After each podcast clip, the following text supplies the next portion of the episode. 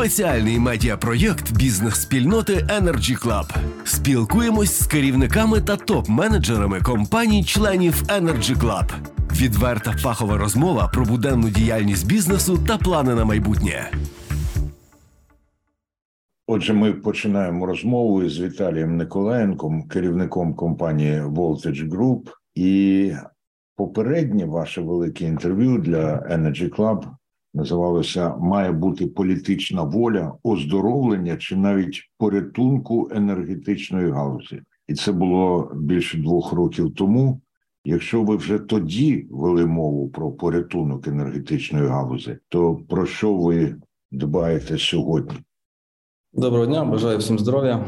Е, ну, я не дарма так тоді казав, і не, і не тільки я один про це говорив, а всі люди, які занурені трошечки в енергетичну галузь, розуміли, що в нас багато проблем накопичилося за ну, практично за всі роки енергонезалежності. І, а з приходом е, так званого ринку, чому я кажу так званого, тому що всі розуміють, що ринком там не дуже, не, не дуже це можна було назвати ринком, і утворилося багатенно проблем на той час, що навіть і без війни. Про що говорили там, скажімо, страшенні заборгованості всіх найбільших енергетичних компаній держави, решти учасників і так далі. Зараз ми маємо вже інші контексти. Ті проблеми, які були, нікуди не ділись насправді, вони і є, але, але сьогодні вже акцент ми, звичайно, робимо на, ну, на більш гострі, на такі, які треба реагувати прямо зараз, тому що всі ми бачимо, що відбуваються такі ракетні атаки на енергетичну систему, яких, я думаю, що світ не бачив, і це викликає, звичайно, таких швидких рішень для того, аби якось подолати аварії, в яких ми часто опиняємося. До якого найшвидшого рішення вам, як керівникові поважної групи, довелося дійти? От пригадайте, найперше, що вам довелося за цих умов зробити? Я не можу сказати, що це було най, таким найшвидшим рішенням, але я чітко розумію про те, як важливо було показати, якщо це казати про колектив, так, в межах нашої компанії, то було дуже важливо показати всім своїм виглядом, всіма своїми діями реальними про те, що ніхто нікуди не збирається ні тікати, нічого залишати. Ми мусили об'єднатися, ми шукали на кожен якийсь виклик нові рішення, і я запевнив всіх про те, що ми тут будемо до останнього, ми тут будемо, я остання людина, яка вийде з цього офісу і піде з цієї компанії, щоб не трапилось взагалі. І потім додавалось так впевненості, я побачив, що колективу врешті, і нам вдалося зберегти практично всіх там на дев'яносто вісім - дев'яносто дев'ять відсотків всіх, хто є. Звичайно, декілька, ну не декілька, а частина людей зараз служить в зе се у. Також є загроза, звичайно, і для інших наших людей, які можуть залишити роботу і попасти в лави армії, але, але такий час, це війна, і ми розуміємо, тому якось будемо, скажімо, виходити з цієї ситуації, шукати нові рішення і адаптуватися.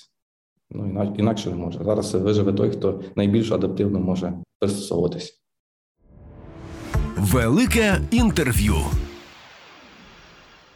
На сайті вашої компанії Voltage Group написано «Допомагаємо організаціям оптимізувати системи енергопостачання з дві тисячі дев'ятого року». У розумінні багатьох пересічних людей оптимізація – це завжди зменшення. Що ви зараз робите? Ви зменшили роботу, ви наростили роботу. Як справи в компанії?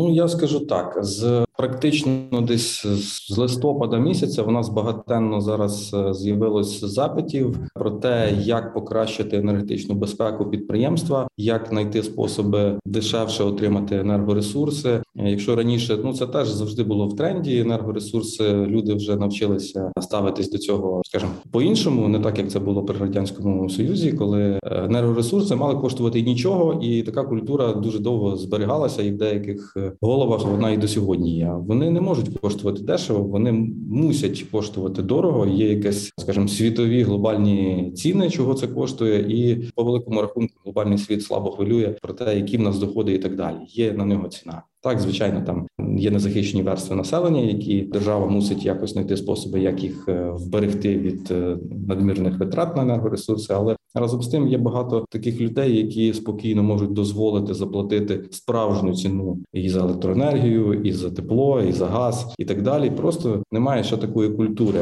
багатьох людей заплатити скільки, скільки воно коштує. Ну і мусять появитися правила в державі, за якими ми маємо жити далі. Вони появляться, не будемо від цього надіятися. Mm-hmm. А допомагаємо ми оптимізувати зараз насправді найбільш популярне, скажу, таке рішення, ну не саме хитре. Ми ставимо сонячні електростанції для компенсації власного електроспоживання на промислові підприємства. Тобто це не для продажу електроенергії, не для зеленого тарифу. Приєднується така станція на підстанцію власну, яка вже є існуюча на заводі, і електроенергія, яка генерується цією станцією, вона залишається вся в мережах замовника, і лічильник комерційного обліку підприємства просто не дораховує ту кількість електроенергії, яку генерує ця станція. Таким чином люди економлять, ну, залежить, залежить від того, наскільки співпадає графік споживання від величинної потужності. Можна спокійно економити двадцять-тридцять відсотків електроенергії за рік.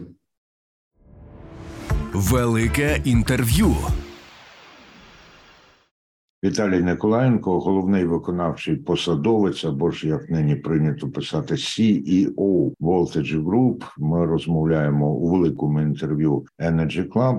Ви говорили про те, що люди мають звикнути до того, щоб платити справжню ціну за електроенергію. А якою ціною вона дається вам, тим, хто працює для того, щоб за цих умов підтримати все ж таки і зберегти нашу енергосистему настільки, наскільки це можливо? Знаєте, я, напевне, можливо, не про нас буду говорити, тому що ми не приймаємо участі в таких великих проектах, які зазнають ракетних атак, принаймні поки що. Це йде мова про мережі системного оператора НЕК «Укренерго». Це генеруючі станції великі, великої потужності. Я, напевно, скажу про цих людей. Вони... Ну, намагаюсь не вживати такого терміну, як енергетичний фронт, аби не применшити той справжній фронт. Але, але те, що вони роблять, і те, що ми сьогодні з напругою, хай навіть з відключеннями погодинними, це насправді це чудо. Я, я не уявляю, в яких умовах вони працюють, що це за режими роботи, коли частота падає. От останній раз, не останній раз, але якось один раз було таке, коли ми спостерігали частоту, нам демонстрували, коли вона падала там до тридцять шість - тридцять сім герц. Ну це взагалі. І, і потім менше, ніж за добу, знову ми були з напругою. По суті кажучи, відбувся такий блекаут. Я вважаю, що це чудо. Вони заслуговують на, скажімо, велику вдячність, а не на ту критику, яка сьогодні відбувається. Я часто читаю коментарі, люди незадоволені, тому що відключають електроенергію. Так, можливо, є якісь такі дійсно несправедливі речі, де відключають там одні будинки більші, другі менше, але ну потрібно враховувати умови, в яких ми сьогодні. Не можна відключити там ті житлові будинки, які на тих самих лініях, де лікарні або там пожежні частини, військові і так далі. Треба з усім розбиратися. Так само можуть бути, звичайно, зловживання там обленерго місцевих, але ну з цим потрібно розбиратися. Це зараз важко довести, але потрібно потерпіти. Якщо диспетчер каже, що не можуть вони, значить треба йому вірити і просто посидіти, почекати. Треба оглянутися на ті умови, в яких ми є, і розуміти, що деякі регіони взагалі там місяцями без напруги, без води, без нічого. Тому треба трошки потерпіти.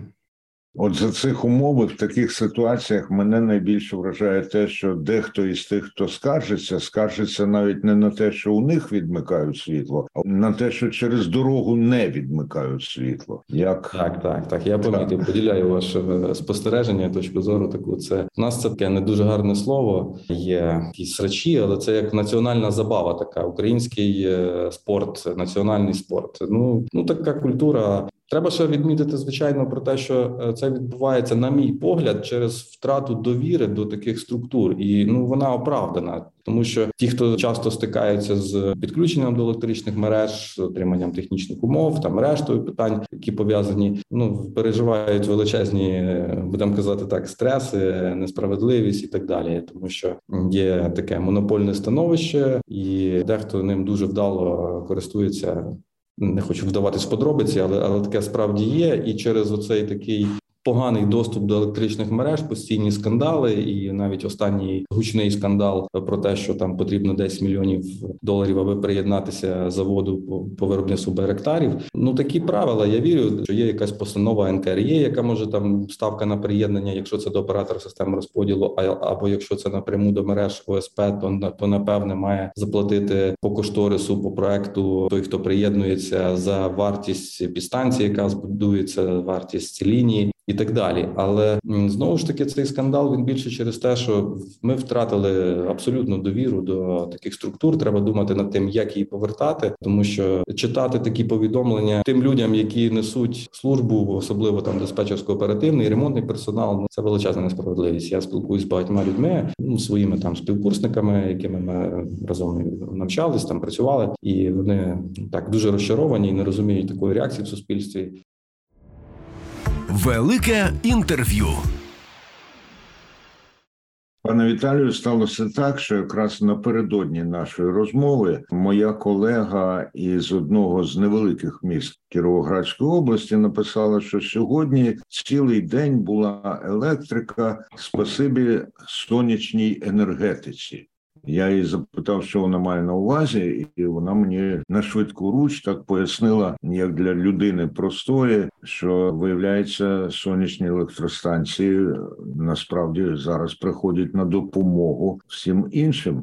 Мене це здивувало. Зима, сонця нібито нема, а воно працює. Розкажіть, будь ласка, як фахівець, як таке може бути? Яка насправді роль? Це постійна підтримка, це час від часу, це коли станеться провал в інших джерелах енергії?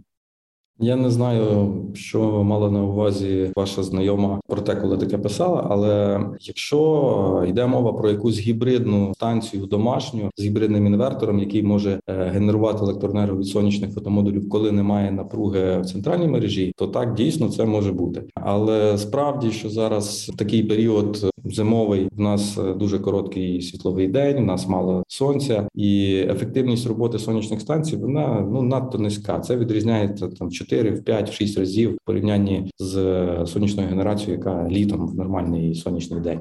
Тому казати про якусь таку велику ефективність від роботи сонячних станцій, ну, поки що не приходиться, але ситуація докорінно почне змінюватися в березні і в квітні. А якщо говорити про промислові сонячні електростанції, які можуть допомагати енергосистемі, так, це правда, але, на жаль, потрібно говорити ще й правду, хоча завжди відстоюю розвиток відновлюваних джерел, там, конкретно і сонячну енергетику, але потрібно казати про те, що в нас немає чим балансувати енергосистему. І, і ці технічні дисбаланси, які створюються сонячними електростанціями, сьогодні доводиться відключати. Сьогодні диспетчер системного оператора дає команду далі на, на операторів системи розподілу і знімають значну частину потужності виробництва сонячної електростанції і або або взагалі там навіть до нуля відключають. Ми, ми розуміємо, ми тихо сидимо. Ніхто, якщо раніше там були з цього приводу там багато дискусій, сьогодні ми розуміємо, що багато ТЕС зазнали аварії, а балансування відбувалося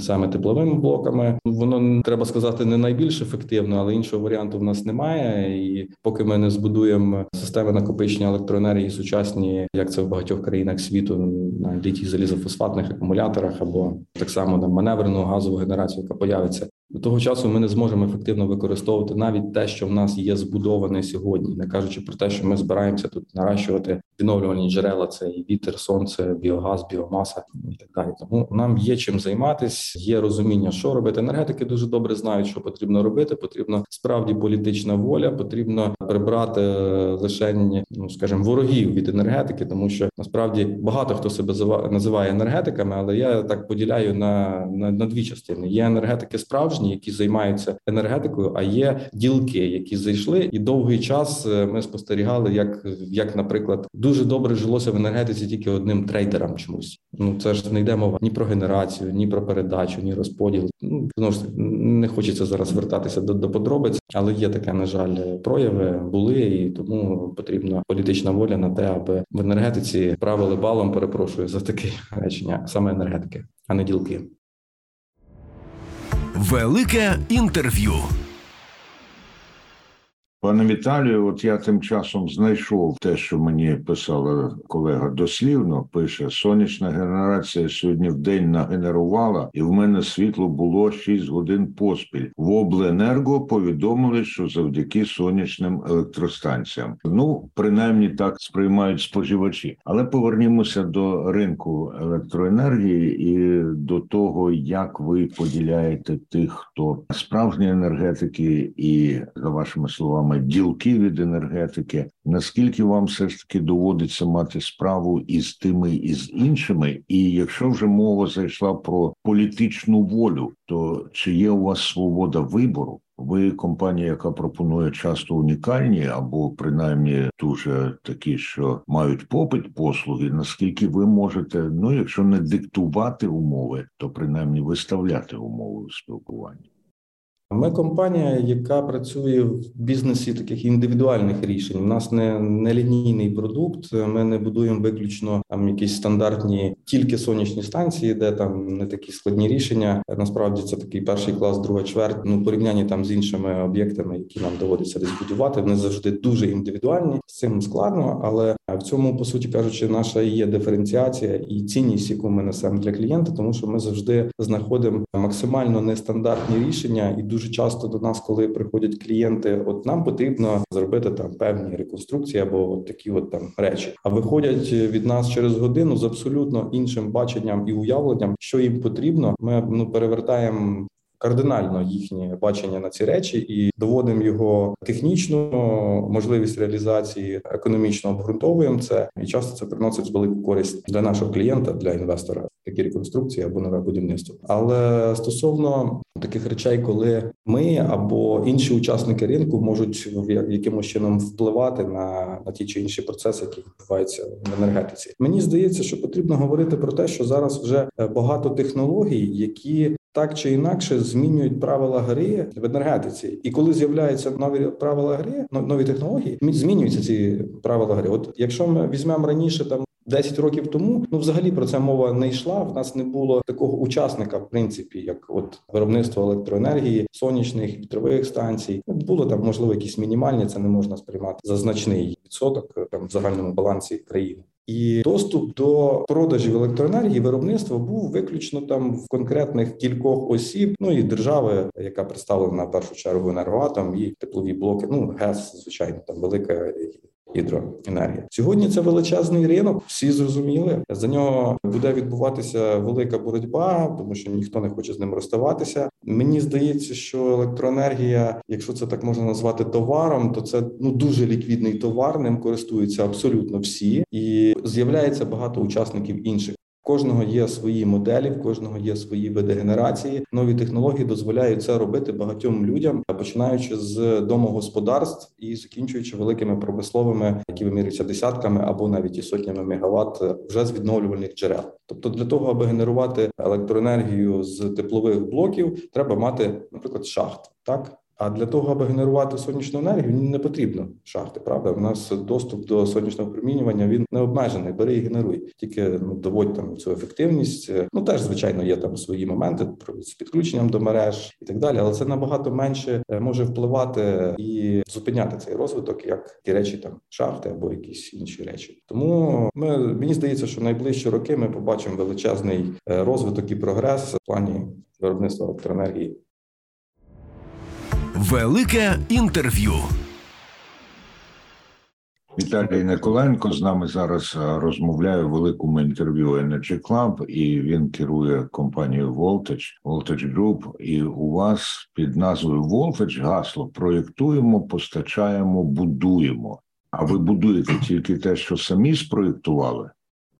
Ні, в нас є об'єкти, звичайно, по яким ми працюємо, які нам вже дає сам клієнт, замовник. Часто вони абсолютно нормальні і нам не доводиться нічого там коригувати, ми беремо просто і будуємо. Але дуже часто є такі проекти, які нам дають, ми їх просто закриваємо. і заново абсолютно розробляємо нові проекти, доводимо, ще раз кажу, навіть коли ми там приймаємо участь в якихось тендерах недержавних, і де є можливість гнучко підійти до того, як бути більш кориснішим, як ефективніше використати інвестиційні кошти в цей проект. Ми подаємо, наприклад, дві альтернативні пропозиції. Даємо те, як воно є по проекту, який на тендер, і даємо абсолютно інше технічне рішення, яке доводимо, що воно ефективніше, має там кращі показники по всім параметрам. Були такі випадки, коли ми, ну, наприклад, у Львівській області в нас був об'єкт, до нас прийшло рішення, і середня ціна на тендері була там ну близько двадцять мільйонів гривень. Тобто хтось більше, хтось менше. Ми були другими по ціні, не пройшли, але ми подали альтернативну пропозицію і зробили це за десять, не втрачаючи абсолютно ні, ні в якості обладнання, ні в чому. Тому звичайно, що це ми вважаємо, що це наша перевага, тому що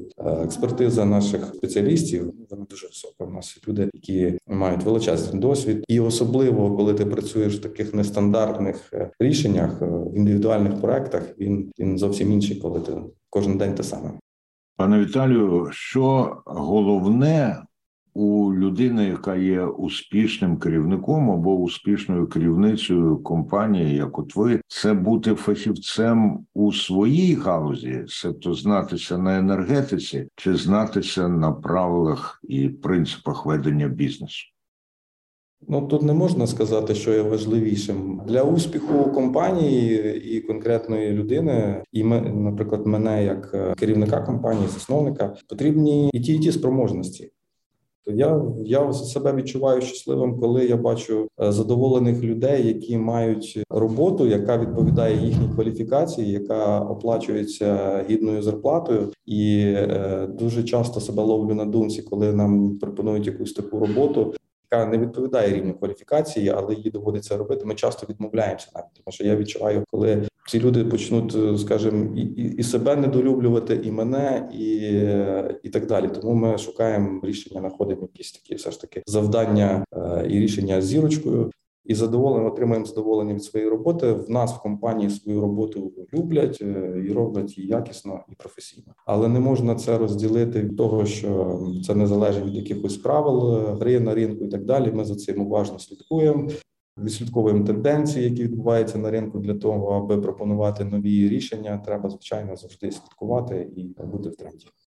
Повернімось до того, про що ви неодноразово згадували, саме до політичної волі. Для мене це завжди було великою загадкою, що мається на увазі під терміном політична воля, як вона формується і чому вона політична. І от коли йдеться про це, наскільки для того, щоб з'явилася політична воля там, де ви вважаєте за потрібне, як енергетик, як людина-фахівець у своїй галузі, наскільки потрібно, щоб політики зналися на енергетиці і хто їх цього навчить?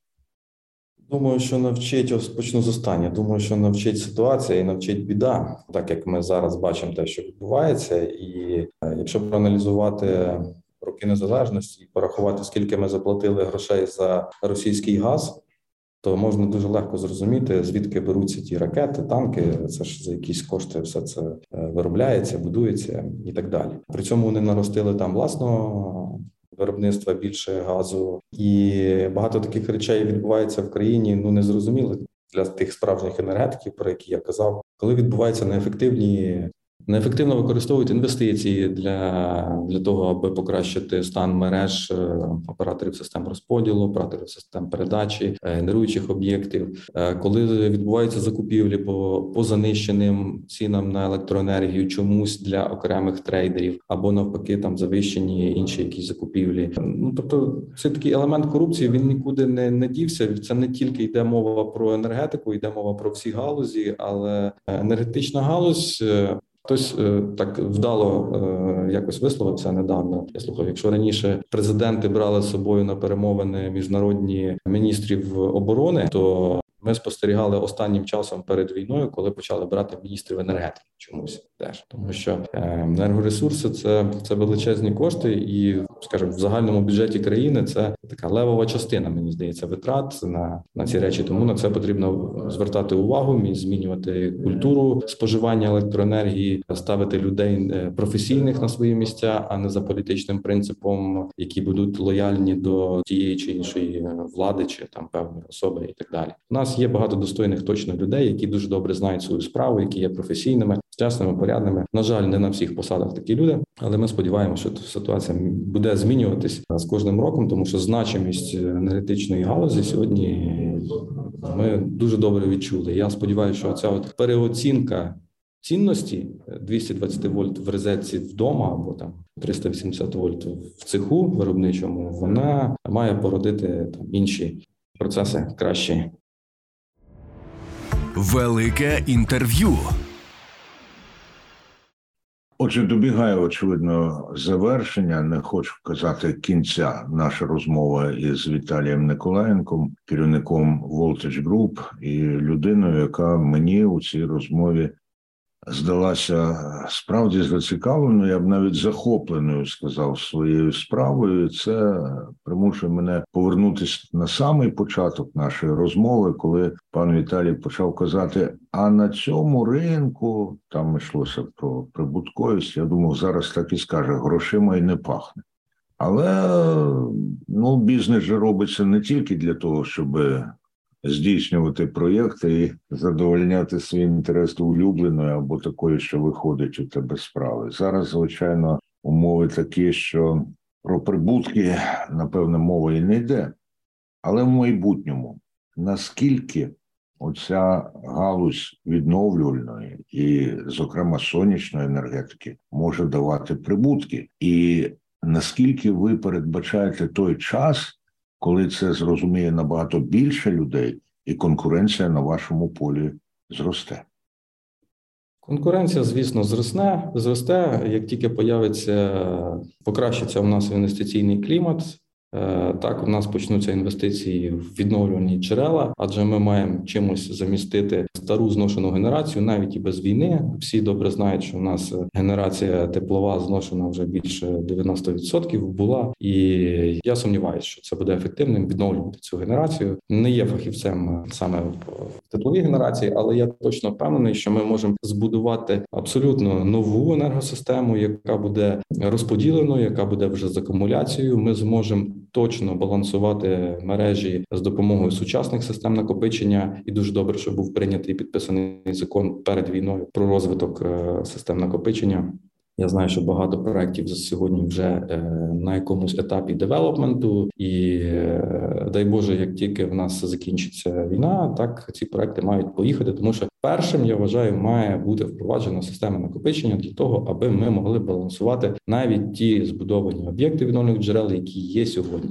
Далі, звичайно, будуть впроваджуватися нові об'єкти і сонячні проекти, і вітрові. Думаю, що це будуть в першу чергу вітрові проекти, не сонячні, тому що все ж таки такий дисбаланс відбувся.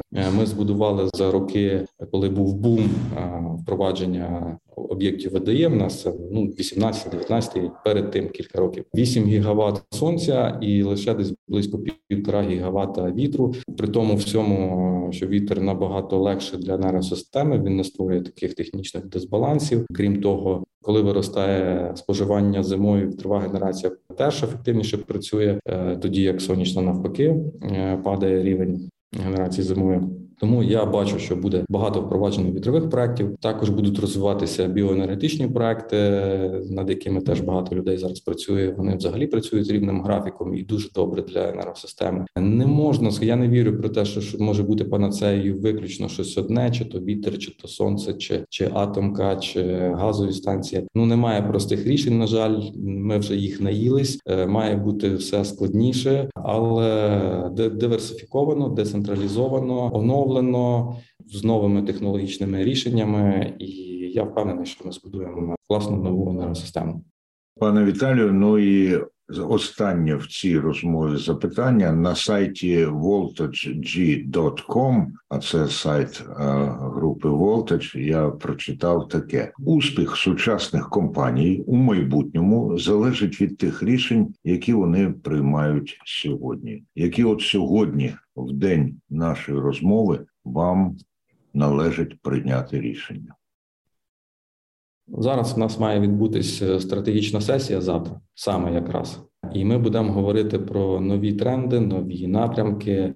Ми вже бачимо за останні два місяці дуже багато звернень. Мені страшенно подобається такий великий інтерес в людей, які зрозуміли, що потрібно якось заміщувати, диверсифікувати енергоресурси і навчитися використовувати енергоресурси максимально ефективно, тому що кажуть, неважливо скільки в тебе ресурсів, якщо ти їх неправильно використовуєш. І вчора ми мали зустріч з великими українськими компаніями, які теж вже мають величезний запит на впровадження таких нових рішень. Тобто це кажуть про те, що інтерес росте до цього, і я вважаю, що це має стати цей рік, має стати таким великим поштовхом для того, аби ми осучаснили, модернізували, так глибоко трансформували енергосистему, яка вона вже такою ніколи не буде, якою була. Вона стане новішою, надійнішою, стійкішою, інноваційнішою.